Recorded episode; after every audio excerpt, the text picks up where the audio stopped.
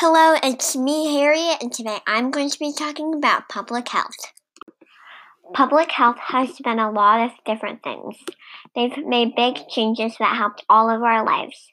Today I'm going to be talking about vaccinations and achievements that they've made that impacted our life.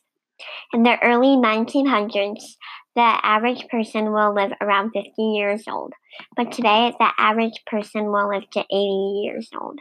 It is estimated that 25 of the 30 years increased because of the improvements that the public health made. Public health mostly focused on vaccinations. The vaccinations helped control many infectious diseases like the common flu. Here are some of the achievements of public health. Like I said, they did vaccinations. They also have made safer workplaces and they also have improved motor vehicles that and that resulted in better highways. It's so crazy that they made all of that happen. Thanks for listening and I'll see you guys next time on It's All About Us.